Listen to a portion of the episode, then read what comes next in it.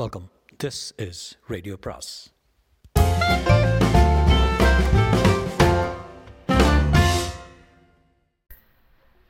அனைவருக்கும் அன்பு வணக்கம். சாண்டில்யரின் கடற்புறா பாகம் மூன்று, அத்தியாயம் இருபத்தி ஏழு, கடல் மணலில் கோடுகள் சில.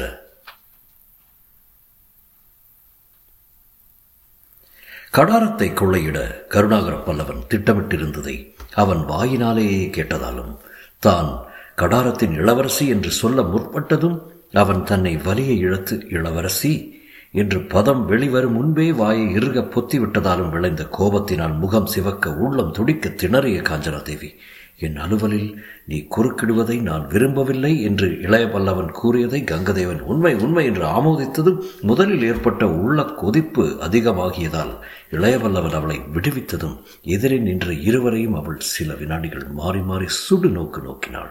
தனது சொந்த நாட்டை கொள்ளையிடுவதில் கூட்டுச் சேர்ந்த அந்த இருவரையும் பொசுக்கிவிடும் ஜுவாலையை கக்கிய விழிகளுடன் நோக்கிய காஞ்சனாதேவி அடுத்த வினாடி அவ்விருவரும் நின்ற இடத்தில் கூட நிற்க இஷ்டப்படாமல் மாளிகையை நோக்கி ஓட்டமும் நடையுமாக விரைந்து சென்றாள்.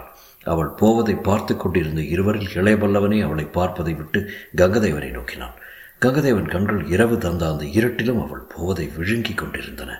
அவன் நின்ற தோரணையிலிருந்தே அவன் உள்ளத்தில் அலைமோதி கொண்டிருந்த காமவெறியை கண்ட இளையபல்லவன் அந்த கட்டழகி மீது அந்த பாதகன் கண்களை நீண்ட நேரம் நிலைக்க விட விரும்பாமல் அவன் தோளில் இருமுறை கையால் தட்டினான். அதனால் சரையென்று திரும்பிய இளையபல்லவனை நோக்கிய கங்கதேவன், மஞ்சள் அழகி நல்ல அழகிதான் இளையவல்லவரே என்றான். குரலிலும் காம ஒலி அலையாய் அலைபாய. அவள் அப்படியொன்றும் பிரமாத அழகில்லை என்பதற்கு அறிகுறியாக இடது கையை இருமுறை ஆட்டிய இளையபல்லவன் கங்கதேவனை நோக்கி, கலிங்கத்தின் கிழக்கு திசை கடற்கரை தளபதி இங்குள்ள நாடுகளை அதிகம் சுற்றி பார்த்ததில்லை போலிருக்கிறது என்றான் அலட்சியமாக. காஞ்சனாதேவியின் அழகை அத்தனை அலட்சியப்படுத்திய இளையபல்லவன் பேசியது கங்கதேவனுக்கு வியப்பாயிருக்கவே கண்ண கதப்புகளின் ஆழத்தில் புதைந்து கிடந்த அவன் கண்கள் அந்த இருட்டில் கூட பளிச்சிட்டன. ஏன் பார்த்ததில்லை? அத்தனை நாடுகளையும் பார்த்திருக்கிறேன் இளையவல்லவரே, ஆனால் இத்தகைய அழகையை நான் பார்த்ததில்லை என்றான் கங்கதேவன்.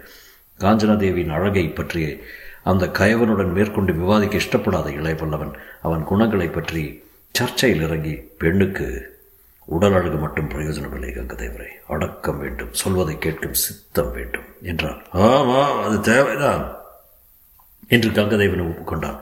அந்த இரண்டும் இவரிடம் கிடையாது என்று சுட்டிக்காட்டினான் இளையவல்லவன். அப்படியொன்றும் அடங்காதவளாக தெரியவில்லையே என்று காஞ்சனாதேவிக்கு பரிந்து பேசினான் கங்கதேவன். அடங்காதவளாக தெரியவில்லையா? நன்றாக சொன்னீர்கள்.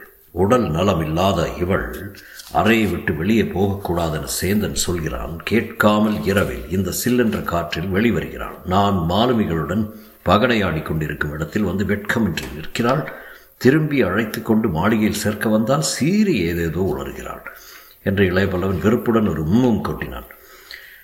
இளைய பல்லவனிடமிருந்து உதிர்ந்த வெறுப்பு சொற்கள் கங்கதேவன் காதில் அமுதம் என விழுந்தன. காஞ்சனாதேவியிடம் கடற்புறாவின் தலைவனுக்கு ஏற்பட்டிருந்த வெறுப்பினால் தான் அடையக்கூடிய பலனை எண்ணி பார்த்து பெரும் ஆனந்தம் அடைந்தான் கலிங்கத்தின் கடற்படை தலைவன். ஆகவே சொன்னான், சில பெண்கள் இப்படித்தான் நடந்து கொள்வார்கள், நாம் தான் பொறுக்க வேண்டும் என்று. பொறுமையை பற்றி கங்கதேவன் தனக்கு போதிக்க முற்பட்டது இளையவல்லவனுக்கு வினோதமாக இருந்தாலும் தனது உள்ள கருத்தை வெளிக்கு காட்டாமல், நமது பொறுமைக்கும் ஒரு எல்லை உண்டல்லவா என்றான். என்ன இப்படி பொறுக்காதபடி மஞ்சள் அழகை கேட்டுவிட்டால் உங்களை என்று வினவினான் கங்கதேவன். அவள் கேட்டது உங்கள் காதில் விழவில்லையா? அவள் பேசிய போது நான் இங்கே இருந்தேன், எங்களுக்கு பின்னால் தான் நின்றிருந்தீர்கள். கங்கதேவன் வியப்பின் வசப்பட்டு வினவினான், என்ன நான் நின்றதை இத்தனை இருளில் உங்களால் பார்க்க முடிந்தது, அதுவும் நீங்கள் இருந்த நிலையில் என்று. கண் பார்க்க வேண்டுமா? கால்நடை சத்தத்தில் இருந்து எரியும் அறிய முடியாதா என்று கேட்டான் இளையபல்லவன்.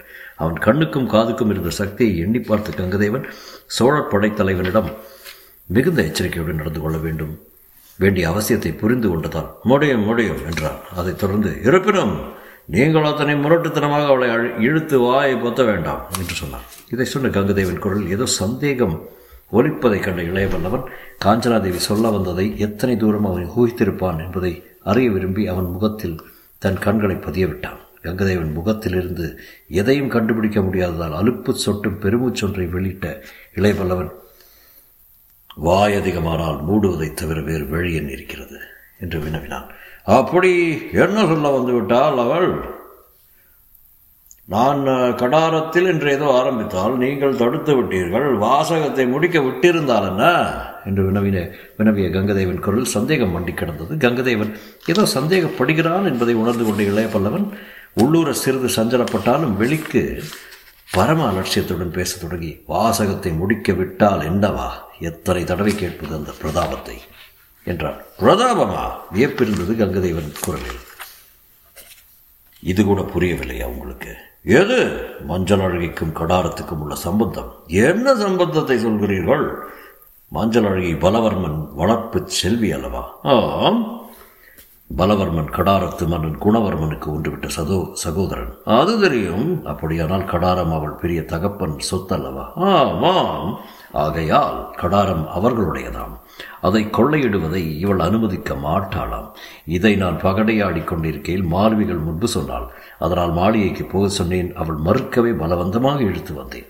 மீண்டும் இங்கு வந் அந்த புலம்பலை துவங்கினால் வாய் மூடாமல் என்ன செய்வது கங்கதேவரே? கடாரத்தை நாம் கொள்ளை இடாதிருக்க முடியுமா? மாலுமிகள் ஒப்பு ஒப்புலாம் என்று சடசடவென்று கோபத்துடன் சொற்களை கொட்டினான் இளைய பல்லவன். கங்கதேவன் சிந்தனையில் பல வினாடிகள் ஆழ்ந்தான். இளைய பல்லவன் போக்கு அவனுக்கு பெரும் வியப்பை மட்டுமின்றி பயத்தையும் விளைவித்தது. கடாரத்தை கொள்ளையிடும் ஆசை சுமார் நாலஞ்சு நாட்களாகவே அவன் மாலுமிகளிடம் ஊட்டிவிட்டதன்றி தன்னிடமும் ஒப்பந்தம் செய்து முறியெழுதி பின்பு அவர்களை அந்த பாதையிலிருந்து திருப்புவது முடியாத காரியம் என்பதை அவன் உணர்ந்திருந்தான். கலிங்கத்தின் கடற்படை தளபதி போர்வையில் கொள்ளை தொழிலும் தொழிலில் தான் தானும் ஈடுபட்டு மாலுமிகளையும் அவன் ஈடுபடுத்தி இருந்தாலும் கடாரத்தின் சிறப்பை பற்றி அவர்கள் ஏற்கனவே கேள்விப்பட்டிருந்தாலும் கொள்ளை தொழிலில் நிகரற்ற அகூதாவின் உபதலைவனே இவ்விஷயத்தில் அவர்களை உற்சாகப்படுத்தி இருப்பதாலும் கடாரத்தை நோக்கி செல்வதை தான் தடுக்க முடியாது என்பதை கங்கதேவன் சந்தேகம் வர உணர்ந்து கொண்டான். அலைகள் பெரிதாக எழுவதால் உட்புகுவது எளிதல்ல, கடாரத்தின் துறைமுகத்தை கைப்பற்றுவது அத்தனை எளிதல்ல என்பதையும் இவன் உணர்ந்திருந்ததால் அத்தனை பயங்கர படையெடுப்புக்கு இளையவல்லவன் எந்த துணிவுடன் அடிகோலுகிறான் என்பது புரியாததால் இதில் ஏதோ சூதிரிக்கிறது என்பதை மட்டும் அவன் அறிந்து கொண்டான். இருப்பினும் அது என்ன என்று புரியாததாலும் மாலுமிகள் முன்பு தானும் ஒப்ப ஒப்பந்தத்துக்கு உடன்பட்டு விட்டதாலும் வேலுக்கு ஆம் ஆம் கடாரத்தை நாம் எப்படி கொள்ளையிடாது இருக்க முடியும் என்று சொன்னான் சங்கடத்துடன். இருப்பினும் என்று ஏதோ ஆரம்பிக்கவும் செய்த. இருப்பினும் என்ன கங்கதேவரை என்று வினவினான் இளையவல்லவன் குரல் சிறிது ஆத்திரத்தை காட்டி.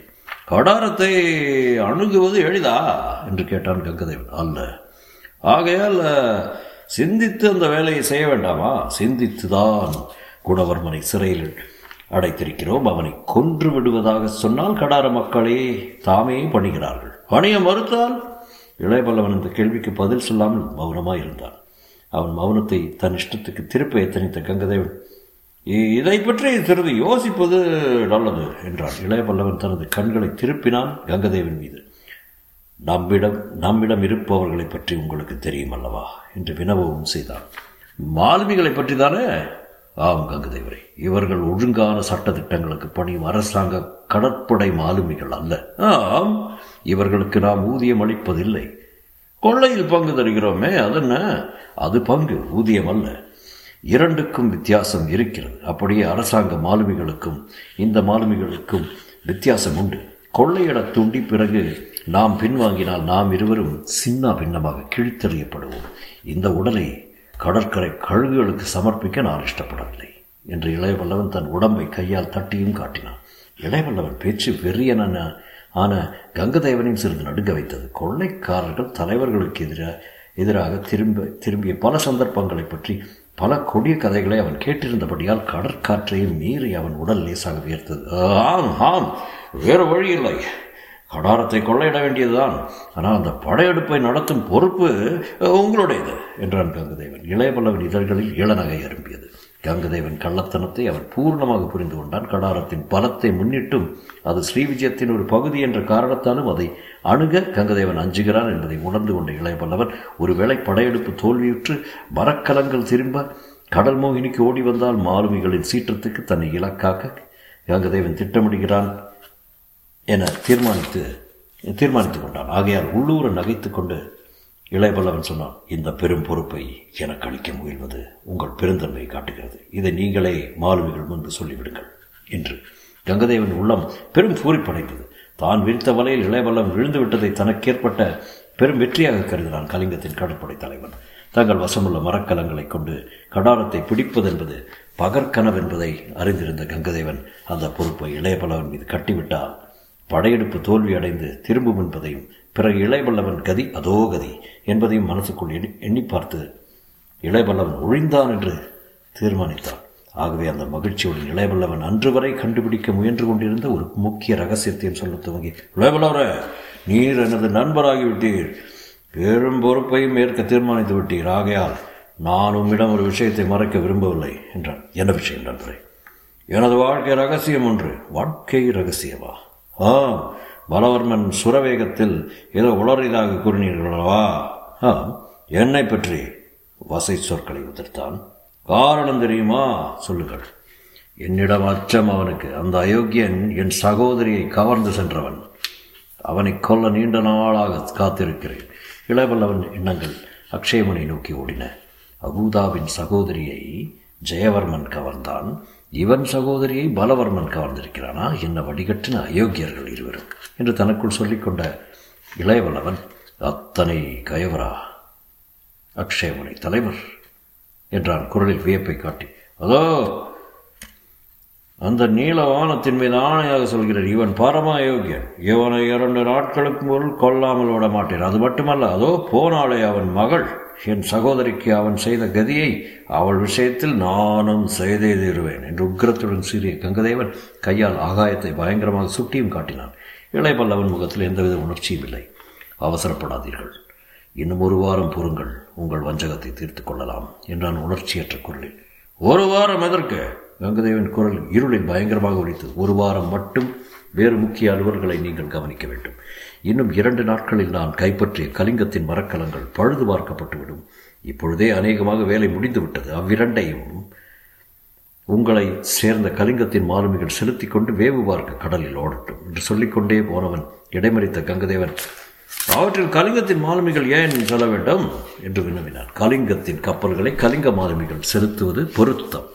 தவிர வேவு பார்க்கும் போது குறுக்கே கலிங்கத்தின் கலங்கள் வந்தால் உங்கள் மாலுமிகள் அவற்றை கலிங்கத்தின் கடற்படையை சேர்ந்த மரக்கலங்கள் என்று சொன்னால் நம்பிக்கையாயிருக்கும் என்றார்.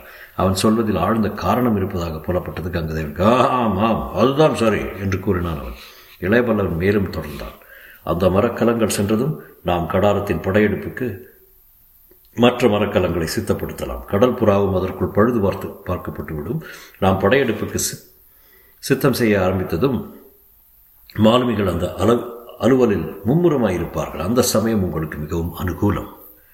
இளையபல்லவன் கருத்து சரியென்றே பட்டதால் கங்கதேவன் அதற்கு ஒப்புக்கொள்ளவே இருவரும் பிரிந்தார்கள். மறுநாளில் இருந்து இளையபல்லவன் பகல் வேளைகளில் கலிங்கத்தின் கப்பல்களை பழுதுபார்ப்பதை கண்டியத்தேவன் அருகில் இருந்து துரிதப்படுத்தினான். ராக்காலங்களில் கங்கதேவனை சேர்ந்த மாலுமிகளின் கூட்டங்களில் கலந்து கொண்டு பொழுதை போக்கினான். இரண்டொரு இரவுகளில் அவன் எங்கிருக்கிறான் என்று யாருக்குமே தெரியவில்லை. ஒரு குறிப்பிட்ட இரவில் அவனும் காணவில்லை, அமீரும் காணவில்லை. இதை சேந்தனிடமிருந்து அறிந்த கண்டியத்தேவன் இது விளங்காமல் விழித்தான். நாட்கள் நான்கு ஓடின. கலிங்கத்தின் மரக்கலங்கள் இரண்டும் நன்றாக செப்பன செப்பனிடப்பட்டன. அவகாசமின்மையால் அவற்றின் அடிப்பாகங்கள் பிடித்திருந்த பாசை சேற்றையும் ஒட்டியிருந்த கிளிஞ்சல்களையும் கடல் பூச்சி கூடுகளையும் ஓரளவே சுரண்டி எடுக்க முடிந்தாலும் கடற்பிரயாணத்துக்கு அவை தயாராக நின்றன. கரையில் இழுக்கப்பட்டு தைலகிரியை பார்த்து கொண்டிருந்த அவற்றின் சர்ப்ப முகங்கள் மீண்டும் தண்ணீருக்குள் இழுக்கப்பட்டு அலையிலிருந்து தலை நீட்டி ஆடும் கடல் நாகங்களைப் போல காட்சியளித்தன. அவை தயாரான நாளின் இரவிலேயே அவை பயன்படு பயணப்படுவதற்கு வேண்டிய ஏற்பாடுகள் செய்யப்பட்டன. உணவுப் பொருள்களும் நீர்க்குடங்களும் சாரி சாரியாக படகுகளில் சேர்ந்தன. அவை இரண்டிலும் கங்கதேவனை சேர்ந்த கலிங்கத்தின் மாலுமிகள் சுமார் நானூறு பேரும் ஏறிய ஏறி பயணப்பட்டனர். அவற்றில் ஏற்கனவே இருந்த கலிங்க மாலுமிகள் கரைக்கு கொண்டு வரப்பட்டு காவலில் வைக்கப்பட்டனர். தரையில் இருந்த மாலுமிகளின் மிகுந்த ஆரவாரத்துக்கிடையே அந்த இரு மரக்கலங்களும் துறைமுகத்தை விட்டு பாய்வெறித்து வெளியே நகர்ந்தன. அந்த வைபவத்தை கண்டு அமீருடன் கண்டியத்தேவனுடன் நின்ற இளையபல்லவன் மிகவும் மகிழ்ச்சி அடைந்திருந்தான். அவன் மகிழ்ச்சிக்கு காரணம் அவ்விருவருக்கும் புரியவில்லை. கடல் புறா கைப்பற்றிய இரு மரக்கலங்களும் கங்கதேவன் மாலுமிகளின் வசமாயின. ஏற்கனவே உள்ள நான்கு மரக்கலங்களும் கங்கதேவனுக்கு சொந்தம். ஆகவே தனிப்பட்ட கடற்கோரைக்கரையில் கிடந்த கடல் புறா ஒன்றுதான் தங்கள் கைவசம். கங்கதேவன் மரக்கலங்களில் இரண்டு அதை நோக்கி நகர்ந்து நெருங்கினால் கடற்புறா கடற்கோரைகளை நோக்கி நகர்ந்து அதன் அடிப்பாகம் சிக்கி செயலற்று எதிரிவசம் அட அகப்பட்டுக் கொள்வதை தவிர வேறு வழியில்லை என்பதை உணர்ந்த கண்டியத்தேவன் பெரிதும் திகிலடைந்தான். அந்த திகிலை கவனித்த இளையவல்லவன் கண்டியத்தேவனை நோக்கி சிரித்துவிட்டு, புரியவில்லை தேவரே நமது நிலைமை என்று வினவினான். புரிகிறது நமது நிர்கதியான நிலை என்றான் தேவன் வறண்ட குரலில். இளையபல்லவன் அப்பொழுது பதில் ஏதும் சொல்லவில்லை. இரவு வருகிறேன் என்று சொல்லிவிட்டு சென்றான். இரவு ஏறி ஒரு ஜாமம் கழித்து வந்த இளையபல்லவன் ஒரு பந்தத்தை கொண்டு பந்தத்தை கொண்டு வர சொல்லி மணலில் நட்டான். இதோ ஜாக்கிரதையாக கவனியுங்கள் என்று சொல்லி பந்தம் வீசிய வெளிச்சத்தில் மணலில் சில கோடுகளை வரைந்தான். கண்டியத்தேவனும் மீறும் வியப்பின் எல்லையை அடைந்தார்கள். மணலின் கோடுகளில் பெருங்கதை விரிந்தது. அந்த பெருங்கதையில் கங்கதேவன் வாழ்க்கை கதையும் கலந்து கிடந்தது. அமீரும் கண்டியத்தேவனும் இளையபல்லவனை நோக்கினார்கள். இளையபல்லவனும் அவர்களை நோக்கினான். கலந்த ஆறு கண்கள் ஒன்றை ஒன்று மிக நன்றாக புரிந்து கொண்டன. கடைசியாக பேசிய இளையபல்லவன் சொன்னான் அமீரை நோக்கி, அமீர், நாளன்றைக்கு இரவில் சேந்தன் காஞ்சனாதேவியை கங்கதேவன் குறிப்பிடும் இடத்துக்கு அழைத்துச் செல்லட்டும் என்று. இந்த துறைமுகத்தின் மேற்கு கோடிதானே? ஆம். மேற்கொண்டு மற்ற இருவரும் பேசவில்லை. அவரவர் உள்ளங்கள் எரிமலைகளாயிருந்தன. இளையவல்லவன் மட்டும் எந்த விகாரமும் இன்றி எழுந்திருந்து கீழே வரைந்த கோடுகளை காலால் அழித்துவிட்டு கங்கதேவன் மாலுமிகள் இருந்த மேல் திசையை நோக்கிச் சென்றான்.